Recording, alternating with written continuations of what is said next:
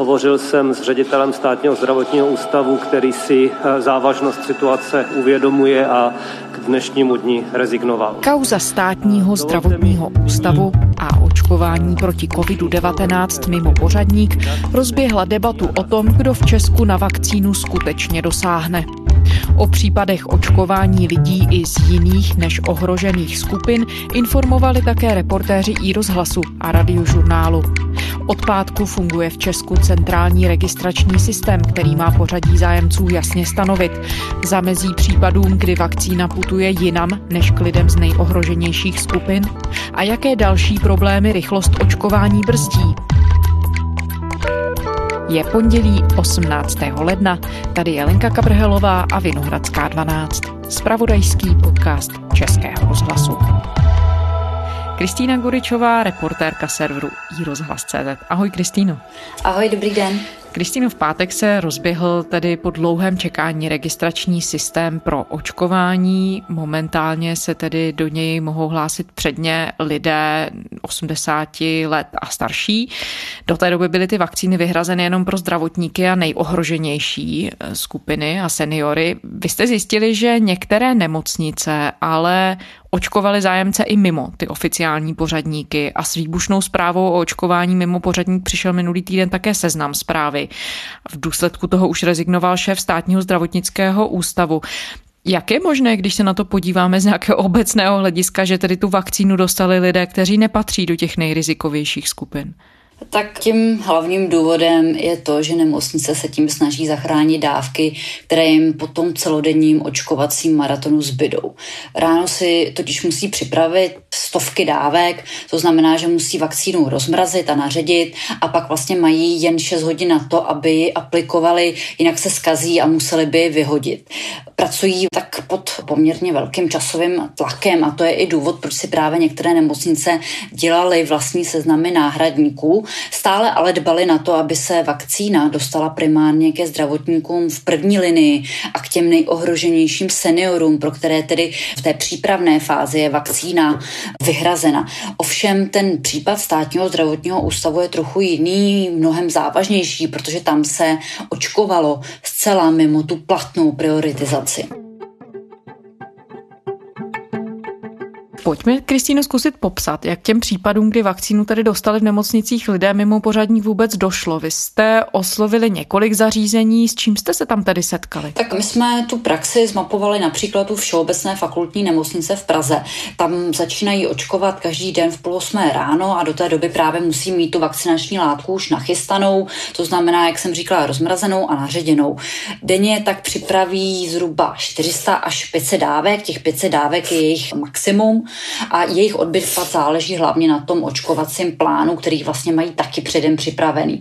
Každý den se ale stane, že někdo z toho oficiálního pořadníku na očkování nepřijde, zapomene, není mu dobře, nebo má zvýšenou teplotu, nebo si to prostě rozmyslí.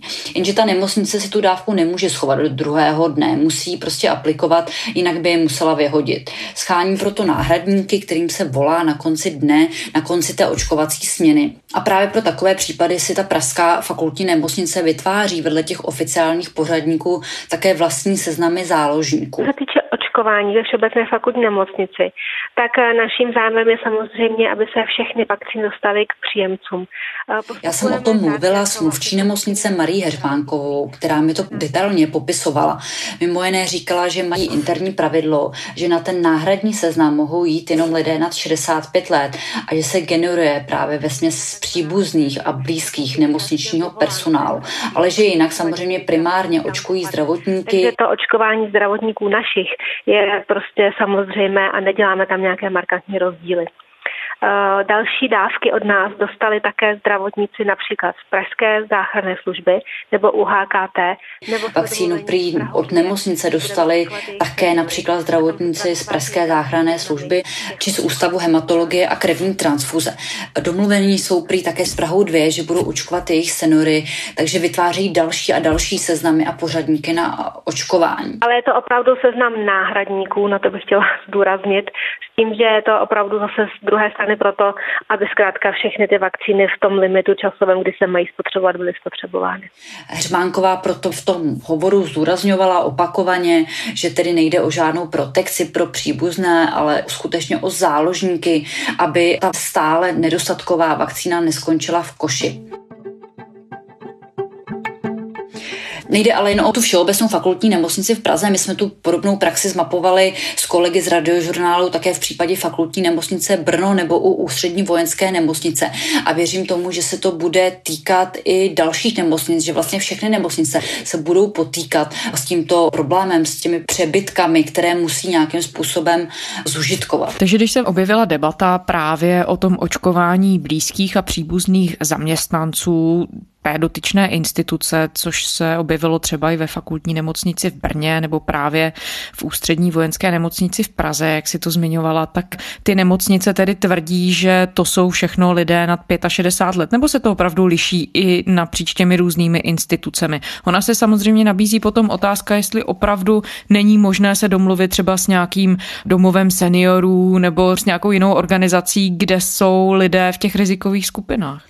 Já si myslím, že to, co říkáš, že je určitě pravda, že to je taky varianta, kterou já bych si dokázala představit, že když jim něco zbyde, takže budou mít předem domluvený domov seniory, kde právě ty přebývající dávky zužitkují. Nemocnice to vlastně primárně ale vysvětlují tím, že se snaží i z těch příbuzných a blízkých nemocničního personálu vybírat náhradníky, kteří ty kritéria pro očkování splňují nebo se jim alespoň blíží. To znamená, že má jít o starší lidi, případně nějaké klíčové pracovníky pro boj s covidem. V ústřední vojenské nemocnici v Praze tam očkovali například i IT zaměstnance právě s vysvětlením, že jde o stěžení pracovníky, kteří zajišťují chod nemocnice. A já vlastně i vedle toho, co si říkala ty, tak si dokážu představit variantu, že by nemocnice pravidelně před koncem té očkovací směny mohly vyvěsit na sociální sítě výzvu, že jim třeba zbylo pět dávek vakcíny a ten, kdo přijde, ji dostane jako první.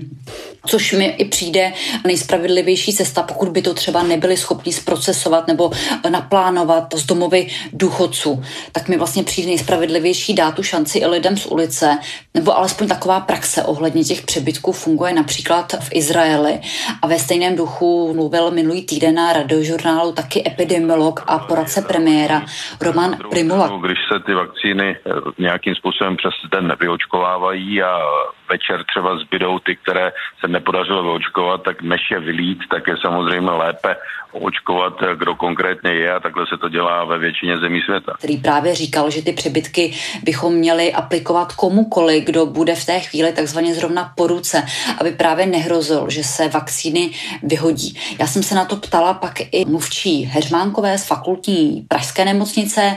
Ona ale říkala, že by to nebyli schopni ukočírovat, tedy to zapojení veřejnosti. Abychom vlastně neměli žádnou dávku vniveč, tak si připravujeme ještě další náhradní záložní seznam zájemců očkování. Ten není určený a otevřený široké veřejnosti, protože není samozřejmě v silách naší nemocnice to ukočírovat, ale je to určené teda dovnitř nemocnice našim zaměstnancům a eventuálně jejich rodinným příslušníkům. Proto se rozhodli ty záložníky generovat pouze z těch takzvaně interních zásob. Zavolá ke konci prostě té směny, když vidíte zdravotníci, že třeba během toho dne z těch seznamů původních někdo vypadl, nepřišel a vakcína by byla, tak eh, se volá a tak, jak můžou přiběhnout, tak přiběhnou. V pátek ale začal fungovat centrální rezervační systém, který by měl právě problém s tím přebytkem dávek řešit, protože má náhradníky sám generovat. Tak to na středeční tiskové konferenci tvrdil i ministr zdravotnictví Jan Blatný. Vakcíny jsou připravovány a natahovány poměrně bezprostředně před tím, než jsou podány a počet takto připravených vakcín odpovídá počtu osob, které v danou dobu čekají na to očkování, takže se nestane, že by nějaká vakcína měla být znehodnocena a že by kvůli tomu musel někde být nějaký záložní seznam lidí. Například ale přednosta kliniky infekčních chorob z fakultní nemocnice v Brně Petr Husa tomu ale příliš nevěří, nebo nevěří tomu, že v té organizaci vakcinace odstraní ten systém veškeré nedostatky. Já myslím, že se musí kombinovat oba, oba dva ty faktory. Jo, Někoho jo naplánovaného a někoho podle toho, eh, podle toho registračního mm-hmm. systému, že? protože já si zatím nedovedu úplně představit, jak je... A právě nám říkal, že si myslí, že nemocnice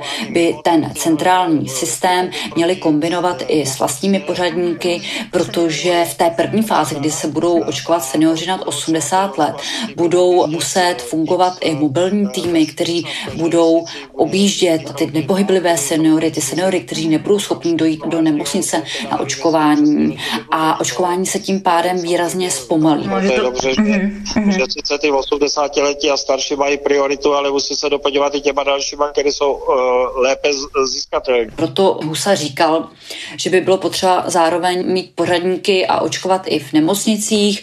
Ty seniory, kteří jsou schopni dojít do nemocnic, aby to očkování bylo rychlejší.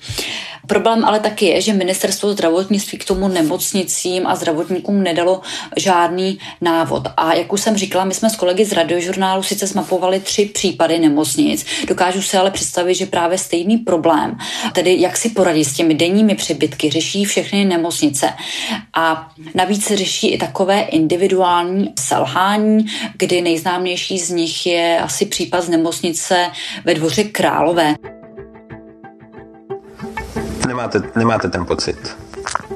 Je to jeho názor, on na něj má právo. Že je to nějaký, nějaký jako, že to je nějaký předbíhání nebo tak. Hlavně jako ze strany vaší manželky. Já teď nemluvím o naší manželce, to buďte tak laskav, z toho už vynechte. Já jsem vám říkal, ona, ona že se mně. Tak je... Já mluvíme o mně, pane, jo?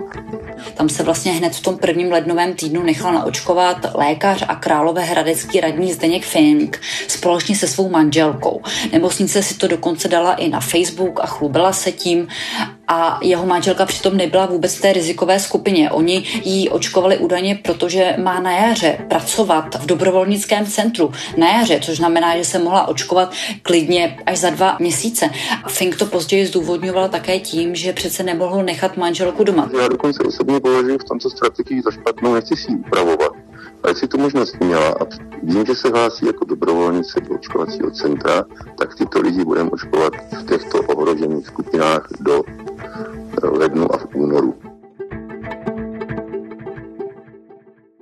No ono asi vzniká spousta legitimních otázek, jak ohledně logistiky, třeba ze strany nemocnic, které se tím budou hájit na druhou stranu, ale otázek o tom, jestli to vůbec odpovídá taková praxe té očkovací strategii vlády nebo ne. My víme něco o tom, jestli nějakým způsobem ministerstvo třeba si reguluje to nebo dohlíží na to, podle jakých priorit si ty nemocnice své vlastní pořadníky sestavují. My jsme se na to ptali právě v kontextu těch nemocničních pořadníků úředníků ministerstva zdravotnictví hned několikrát. Ministerstvo to nejdřív příliš neřešilo, omezilo se jenom na konstatování, že pokud se jedná o zdravotníky, respektive ty indikované, kteří mohou být v té první vlně očkování, pak je to v pořádku. Pak se ty případy očkování mimo ty hlavní pořadníky začaly množit, takže jsme se na to ptali mluvčí Barbory Petrové znovu. Zajímali jsme se hlavně o to, jak by se zdravotníci ve chvíli, kdy jim nepomáhá ten centrální rezervační systém, měli zachovat zachovat, aby se právě s vakcínou neplýtvalo. Opět se nám ale dostalo spíše neurčité odpovědi, že ministerstvo zdravotnictví registruje v současné chvíli spíše opačný problém, tedy že ta poptávka převyšuje nabídku. Takže ministerstvo to prostě evidentně nechtělo řešit. Zeptali jsme se proto znovu na tiskové konferenci po jednání vlády pak přímo ministra zdravotnictví Jana Blatného zahnutí ano. To bylo minulou středu. Podle našich informací mají nemocnice seznamy lidí, které zve, eh, zvou mimo pořadí očkování v případě, že se ukáže, že v daný den nestihnou vyočkovat všechny dávky a hrozí, že by je museli vyhazovat. Eh, jde například o rodinné příslušníky zdravotníků. Jestli ministerstvo o této praxi ví a jestli je podle vás v souladu s vládní očkovací metodikou nebo hrozí nemocnicím případně nějaký postih. O takové praxi eh, neví ministerstvo zdravotnictví ani já osobně a eh, pakliže by se něco takového dělo, potom by to bylo velmi podobné tomu, co jste naznačila u státního zdravotního ústavu.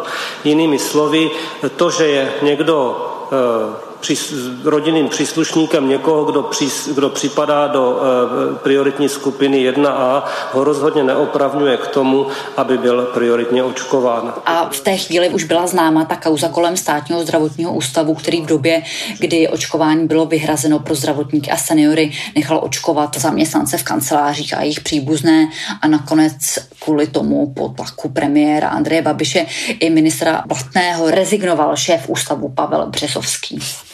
Tenhle ten případ vyvolal minulý týden obrovskou pozornost. Proč ten postup státního zdravotnického ústavu vyvolal tak velkou kritiku a na druhou stranu nemocnice očkující ty příbuzné zaměstnanců tedy podle ministerstva špatně nepostupovali? Vysvětlil vám někdo tu disproporci v tom vnímání situace? Tak ten zásadní rozdíl byl v tom, že nemocnice stále primárně očkovali zdravotníky a seniory a když jim zbylo pár dávek, dali to pak příbuzným, aby to nevyhodili. Ale státní zdravotní ústav dostal od ministerstva v době, kdy je vakcína proti koronaviru stále ještě velmi vzácná a nedostatková a nedostala se k těm nejohroženějším skupinám populace, tak dostal hned tisícovku dávek, kterou musel aplikovat. Jenom ve státním zdravotním ústavu přitom pracuje pouze 560 lidí, takže oni i kdyby to dali jenom zaměstnancům, tak jim stále půlka těch vakcín zbyde a museli rozdat. Server Seznam zprávy, který s tím zjištěním přišel, popsal, že se očkovali i lidé z kanceláří, kteří neměli s covidem co dočinění, se sbírali i výpovědi pracovníků, podle kterých se zaměstnanci odchytávali na chodbách, aby se právě ty dávky zužitkovaly. Otázka ale je, proč ministerstvo do státního zdravotního ústavu vůbec tolik dávek poslalo, proč raději ty dávky dávky nedali některé z nemocnic, která mohla očkovat podle platné prioritizace. Minister Blatný se to snažil bránit tím, že to bylo určeno hlavně Národní referenční laboratoři, která pracuje s infekčním materiálem. Státní zdravotní ústav například zajišťuje chod všech národních referenčních laboratoří, které pracují s infekčními vzorky všech laboratoří, které například zkoumají, zda už v České republice byl nebo nebyl zachycen eh, ten takzvaný britský virus a podobně. A premiér Babiš se ve čtvrtek na tiskové konferenci tvářil, že oni ničem nevěděl. To rozdělování dodávek bylo podle propočtu ministerstva zdravotnictví, podle počtu obyvatel a tak to bylo rozděleno. Takže eh, já vůbec nerozumím tím vašim otázkám eh, které ne, ne, nechápu, co se vlastně ptáte. Takže... Při tom seznam zprávy pak přišli s tím, že podle jejich informací Babiš krátce právě před vypuknutím toho skandálu ještě řediteli ústavu Březovskému psal sms aby to rychle všechno vyočkovali, což Březovský seznam zprávám i potvrdil s tím, že byl právě pod velkým tlakem. Takže na mě to vlastně celé nakonec působí tak, že ten ředitel ústavu Březovský se stal takovou obětí toho chaosu, který na vládě a na ministerstvu zdravotnictví ohledně očkování panuje, protože my jsme se i ptali, jestli ministerstvo zdravotnictví dalo nemocnicím nějaký návod, jak s dávkami, které ten den zbydou naložit, protože minister i v případě nemocnic takovou praxi odsoudil. Zatím to ale nevypadá, že by se k tomu měli nebo že by se chystali k tomu jim v tomto ohledu nějakým způsobem pomoci a vytvořit jim nějakou metodiku, protože ten dotaz padl minulý čtvrtek i na tiskové konferenci právě ministerstva zdravotnictví, které které tam představovalo ten očkovací systém. A Blatný na to odpověděl spíše neurčitě. Některé nemocnice opravdu mají a mohou mít tyto seznamy jakýchsi náhradníků, ale v žádném případě to nesmí být lidé a nebudou to lidé, kteří by nesplňovali tato kritéria. Takže že všechny nemocnice mají očkovat podle daných priorit a pokud jim někdo vypadne, mají jeho místo zaplnit někým jiným. Ten dotyčný ale musí stále splňovat ty platná očkovací kritéria. Kristýno, ty jsi zmiňovala, že pro seznam Pavel Březovský, bývalý teď už ředitel státního zdravotnického ústavu, přiznal chybu a řekl, že byl pod velkým tlakem ze strany nadřízených a i vlády. Když vy jste reportovali o těch všech dalších případech a nemocnicích, setkali jste se s tím, že by vám zdravotníci říkali něco podobného, že se cítí být pod tlakem, aby ty látky aplikovali v co nejkratším časovém úseku? Tak v případě toho SZU se taky navíc ukázalo, že Březovský byl nejenom pod tlakem nadřízených, protože dorazit tam měla další várka vakcín a jim by se nevyšla do mrzáku, který měli, protože vakcíny od společností Pfizer a BioNTech se musí skladovat ve speciálních mrazácích v minus 70 stupních. CZU má totiž působit také jako očkovací centrum a očkovat se spuštěním toho rezervačního systému i širokou veřejnost. Takže oni vlastně museli i vyprázdnit ten mrazák, aby mohli přijmout další dávky pro pak už tu širší veřejnost. A mimochodem teda po tisíci dávek vakcíny dostali i státní zdravotní ústavy v Ústí nad Labem a v Ostravě. I rozhlas právě zjišťoval, jak tam očkování probíhá a zástupci obou institucí potvrdili, že ho provázejí zmatky. Například v Ústí nad Labem Labem většina vakcín leží v mrazících boxech, protože ta zásilka přišla dřív, než se čekalo a narychlo se měnily i priority, které skupiny mají lékaři očkovat. Vedoucí centra imunologie Ústeckého ústavu Vlastimil Král nám v pátek řekl, že zatím instituce nikdo ani neseznámil s tím, jak bude zapojena do centrálního očkovacího systému. V Ostravě pak počítají s tím, že vakcíny postupně veřejnosti nabídnou. Vyloučili ale zároveň, že by měl možnost se naočkovat kdokoliv z příbuzný zaměstnanců ústavu. A co se týče nemocnic, tak tam jsou vakcíny stále nedostatkové zboží, snaží se očkovat na maximum, stahují proto i lékaře třeba z jiných oddělení, aby měl vůbec kdo očkovat část zdravotníků je také stále pozitivní, takže ti se třeba zatím očkovat nemůžou, což platí obecně pro všechny, že v průběhu onemocnění koronavirem to očkování nejde. Ideální je se očkovat až po 90 dnech od prodělání toho onemocnění, protože během té doby by měla stále toho daného člověka chránit imunita. Nejdřív to je pak ale možné, tuším, po 14 dnech od toho onemocnění. Takže nemocnicích se očkuje často opět na úkor třeba jiné zdravotní péče, vyhlíží se proto pomoc od těch speciálních očkovacích center, případně od praktických lékařů, kteří by se do očkovacího systému měli zapojit až někdy v březnu, v dubnu s příchodem právě nové vakcíny od společnosti AstraZeneca, která je aktuálně v tom schvalovacím procesu u Evropské lékové agentury a která právě se podává pouze v jedné dávce a nemusí být skladována považována za tak přísných podmínek.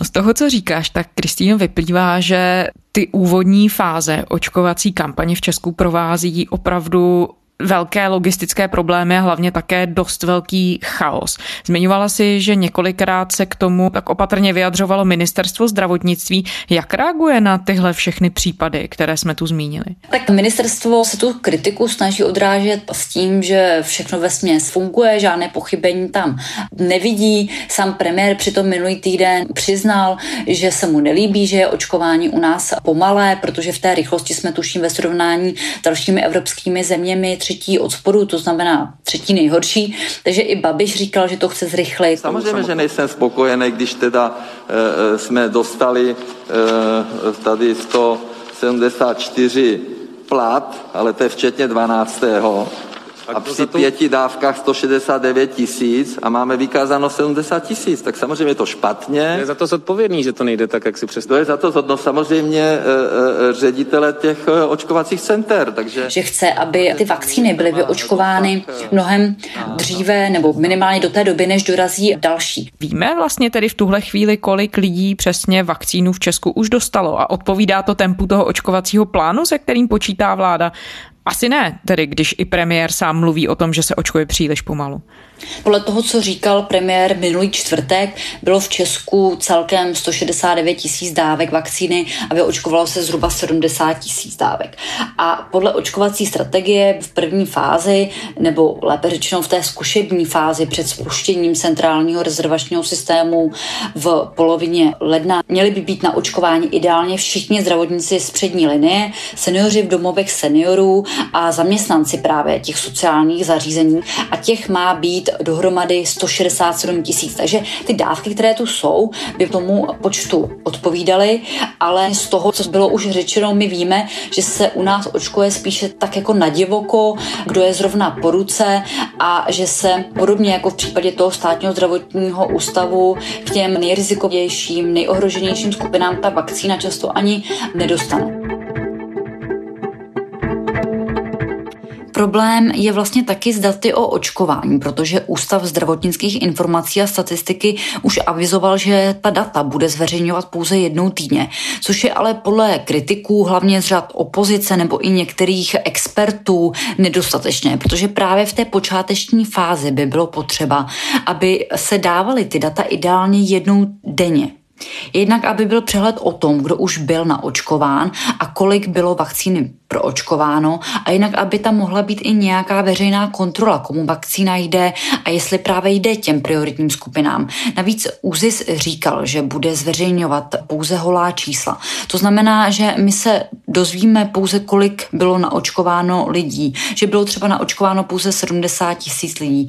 Nedozvíme se třeba už, ale do jaké prioritní skupiny ty lidé patřili, jaký byl jejich věk, což jsou všechno údaje, které by rozhodně v této počáteční fázi měly být zveřejňovány, aby ten proces probíhal transparentně.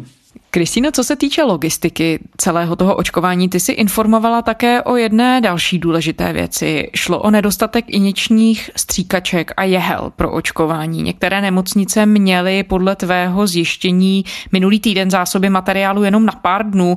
Podařilo se je zajistit nakonec? Tak ta situace kolem zásob jehel a stříkaček je trošku složitější, protože ty informace o jejich nedostatku začaly v posledních týdnech prosakovat přímo od lékařů z terénu, protože se najednou zdálo, že se bude opakovat ta situace, která tu byla už na jaře, kdy byl vlastně kritický nedostatek roušek a respirátorů. A ukázalo se, že vláda stát prostě ty jehly a stříkačky, které jsou potřeba pro aplikaci vakcíny proti koronaviru, že je vlastně nezajistil včas.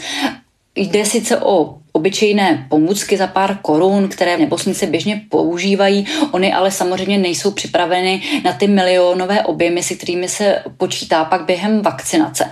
A stát to začal řešit až loni v prosinci. V té době zaúkoloval státní hmotné rezervy, aby dokoupili krizové zásoby. Připojil se vlastně i na poslední chvíli ke společnému evropskému nákupu tohoto spotřebního materiálu a současně vyzval nemocnice, aby si vytvořili nějaké krizové zásoby.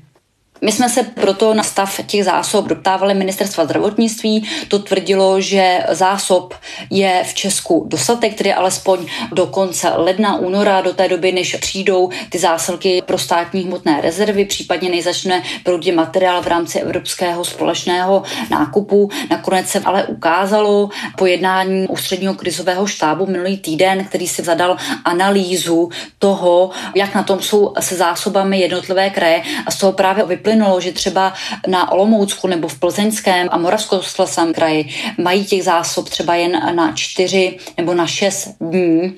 A podle ministra vnitra Jana Hamáčka se to má nyní řešit tak, že těm nemocnicím, těm krajům, které mají nyní nedostatek, tak se jim poskytnou zásoby z fakultních nemocnic, že se ty pomůcky přerozdělí, což by mělo zase zajišťovat to ministerstvo zdravotnictví, které současně už začalo i pomůcky objednávat v rámci toho společného společného evropského tendru. V celé České republice je dostatek materiálu na nejbližší týdny a měsíce eh, a jenom možná pro představu u těch eh, injekčních stříkaček pro aplikaci je to zásoba na 65 dní a eh, vzhledem k předpokládané spotřebě a do té doby již budou případné další požadavky vykrývány dodávkami do státních mostných rezerv. Čeká se na zásilky z Číny a od bulharského dodavatele.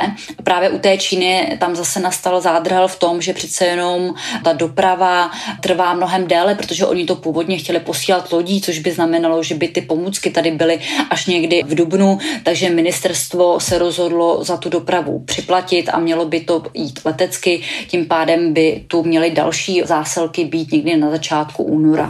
Kristýno, to očkování by podle plánů ministerstva zdravotnictví a vlády mělo nabývat na intenzitě a na síle. Během ledna a hlavně února by mělo lidí naočkovaných přibývat. Bude přibývat také té očkovací látky v České republice. Bude tedy pro takový plán vůbec dost pomůcek? Tak ta lednová spotřeba by se měla pokrýt právě díky tomu přerozdělování jednotlivých pomůcek z fakultních nemocnic nebo dalších zdravotnických zařízení pod kraji a pak by měly zafungovat právě ty zásoby nakoupené ze státních hmotných rezerv, případně v rámci toho evropského nákupu. Samozřejmě za to bude fungovat, se ukáže až v těch následujících týdnech. Oni samozřejmě zůstávají nezodpovězené i další otázky, které se třeba týkají distribuce vakcíny, což může být další poměrně zásadní problém, jakým způsobem se vakcína bude rozvážet, nebo i ohledně samotného očkovacího systému, protože v pátek po spuštění té centrální registrace byly jednotlivá místa vyčerpány během hodiny. Takže to jsou samozřejmě všechno věci, které ukáže až čas.